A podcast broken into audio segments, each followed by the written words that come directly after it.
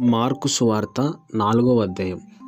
ఆయన సముద్ర తీరమున మరలా బోధింపనారంభింపగా బహుజనులు ఆయన ఎద్దకు కూడి వచ్చి ఉన్నందున ఆయన సముద్రంలో ఒక దోణి ఎక్కి కూర్చుండెను. జనులందరూ సముద్ర తీరమున నేల మీద నుండిని ఆయన ఉపమాన రీతిగా చాలా సంగతులు వారికి బోధించుచు తన బోధలో వారితో ఇట్లనెను. వినుడి ఇదిగో విత్తువాడు విత్తుటకు బయలువెళ్ళెను వాడు విత్తుచుండగా కొన్ని విత్తనములు త్రోవ ప్రక్కనబడెను పక్షులు వచ్చి వాటిని మృంగివేశను కొన్ని చాలా మన్ను లేని రాతి నేలను పడెను. అక్కడ మన్ను లోతుగా ఉండనందున అవి వెంటనే మొలిచెను గాని సూర్యుడు ఉదయింపగానే అవి మాడి వేరు లేనందున ఎండిపోయాను. కొన్ని ముండ్ల పొదలలో పడెను ముండ్ల పొదలు ఎదిగి వాటిని అణిచివేసను గనుక అవి ఫలింపలేదు. కొన్ని మంచి నేలను పడెను అవి మొలిచి పెరిగై పైరై ముప్పదంతులుగాను అరవదంతులుగాను నూరంతులుగాను ఫలించను. వినుటకు చెవులు గలవాడు వినుడుగాక అని చెప్పాను. ఆయన ఒంటరిగా ఉన్నప్పుడు పన్నెండు మంది శిష్యులతో కూడా ఆయన చుట్టూ ఉండిన వారు ఆ ఉపమానమును గురించి ఆయన అడిగిరి. అందుకైన దేవుని రాజ్య మర్మము తెలుసుకొనుట మీకు అనుగ్రహింపబడి ఉన్నది కానీ వెలుపల నుండి వారు ఒకవేళ దేవుని వైపు తిరిగి పాపక్షమాపణ పొందుదురని వారు చూచుటకైతే చూసియు కనుగొనకను వినుటకైతే వినియు గ్రహింపకయు నుండుటకును అన్నీయు ఉపమాన రీతిగా వారికి బోధించుచున్నావని బోధింపబడుచున్నవని వారితో చెప్పాను. మరియు ఈ ఉపమానం మీకు తెలియలేదా? అలాగైతే ఉపమానములన్నీ మీకు ఎలాగూ తెలియనను విత్తువాడు వాక్యం విత్తుచున్నాడు.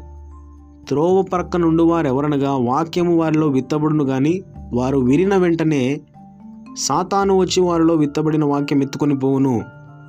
అటువలే రాత్రి నేలను విత్తబడిన వారు ఎవరనగా వాక్యము విని సంతోషముగా అంగీకరించువారు. అయితే వారిలో వేరు లేనందున కొంతకాలం వారు నిలుతురు గాని వాక్యము నిమిత్తము శ్రమైనను హింసైనను కలుగగానే వారు అభ్యంతరపడుదురు ఇతరులు ముండ్ల పొదల్లో విత్తబడిన వారు వీరు వాక్యము విందురు గాని ఐహిక విచారములను ధనమోసమును మరి ఇతరమైన అపేక్షలను లోపల చొచ్చి వాక్యమును అణిచివేయుట వలన అది నిష్ఫలమగును. మంచి నేలను విత్తబడిన వారెవరనగా వాక్యము విని దానిని అంగీకరించి ముప్పదంతులుగాను అరవదంతులుగాను నూరంతులుగాను ఫలించువారని చెప్పాను. మరియు ఆయన వారితో ఇట్లనను దీపము దీపస్తంభం మీద నుంచబడుటకే గాని కొంచెము క్రిందనైనను మంచము క్రిందనైనను నుంచబడుటకు తేబడదు కదా రహస్యం ఏదైనను తేటపరచబడకపోదు. బయలుపరచబడుటకే గాని ఏదియు మరుగు చేయబడలేదు. వినుటకు చెవులెవనికైనా ఉండిన ఎడల వాడు వినుడుగాక అనను. మరియు ఆయన మీరేమి వినుచున్నారో జాగ్రత్తగా చూచుకొనుడి. మీరెట్టి కొలతతో కొలుతురో మీకును అట్టి కొలతతోనే కొలవబడును. మరి ఎక్కువగా మీకు ఇయ్యబడును. కలిగిన వానికి ఇయ్యబడును లేని వానికి కలిగినదియు వాని యుద్ధ నుండి తీసివేయబడునని వారితో చెప్పాను.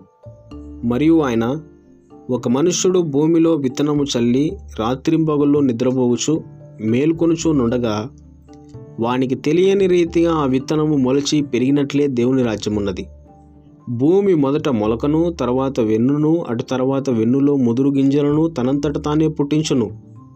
పంట పండినప్పుడు కోతకాలం వచ్చినదని సేద్దెగాడు వెంటనే కొడవలి పెట్టి కోయునని చెప్పెను. మరియు ఆయన ఇట్లనెను దేవుని రాజ్యమును ఎట్లు పోల్చదము ఏ ఉపమానముతో దానిని ఉపయోగించదము? మరియు ఆయన ఇట్లనెను దేవుని రాజ్యమును ఎట్లు పోల్చదము? ఏ ఉపమానముతో దానిని ఉపమించదము? అది ఆమగింజను పోలి ఉన్నది ఆవగింజ భూమిలో విత్తబడినప్పుడు భూమి మీదనున్న విత్తనములన్నిటికంటే చిన్నదే గాని విత్తబడిన తర్వాత అది మొలచి ఎదిగి కూర మొక్కలన్నిటికంటే పెద్దదై గొప్ప కొమ్మలు వేయును గనుక ఆకాశ పక్షులు దాని నీడను నివసింపగలవా నేను? వారికి వినుటకు శక్తి కలిగిన కొలది ఇలాంటి అనేకమైన ఉపమానములు చెప్పి ఆయన వారికి వాక్యం బోధించను. ఉపమానము లేక వారికి బోధింపలేదు కానీ ఒంటరిగా ఉన్నప్పుడు తన శిష్యులకు అన్నిటినీ విషదపరిచను ఆ దినమే సాయంకాలమైనప్పుడు ఆయన అద్దరికి పోదుమని వారితో చెప్పగా వారు జనులను పంపివేసి ఆయనను ఉన్నపాటున చిన్న దోణిలో తీసుకొని పోయిరి. ఆయన వెంబడి మరికొన్ని దోణలు వచ్చను. అప్పుడు పెద్ద తుఫాను రేగి ఆయన ఉన్న దోణి మీద అలలు కొట్టినందున దోణి నిండిపోయాను. ఆయన దోణె అమరమున తలగడ మీద తలవాల్చుకొని నిద్రించుండెను. వారు ఆయన లేపి బోధకుడా మేము నశించిపోవచ్చున్నాము నీకు చింతలేదా అని ఆయనతో అనిరి అందుకైన లేచి గాలిని గద్దించి నిశ్శబ్దమై ఊరుకుండమని సముద్రంతో చెప్పగా గాలి అణిగి మిక్కిలి నిమ్మలమాయను. అప్పుడు ఆయన మీరెందుకు భయపడుచున్నారు? మీరు ఇంకనూ నమ్మిక లేకున్నారా అని వారితో చెప్పాను. వారు మిక్కిలి భయపడి ఈయన ఎవరో? గాలియు సముద్రమును ఈయనకు లోబడుచున్నవని ఒకరితో ఒకడు చెప్పుకొనిరి.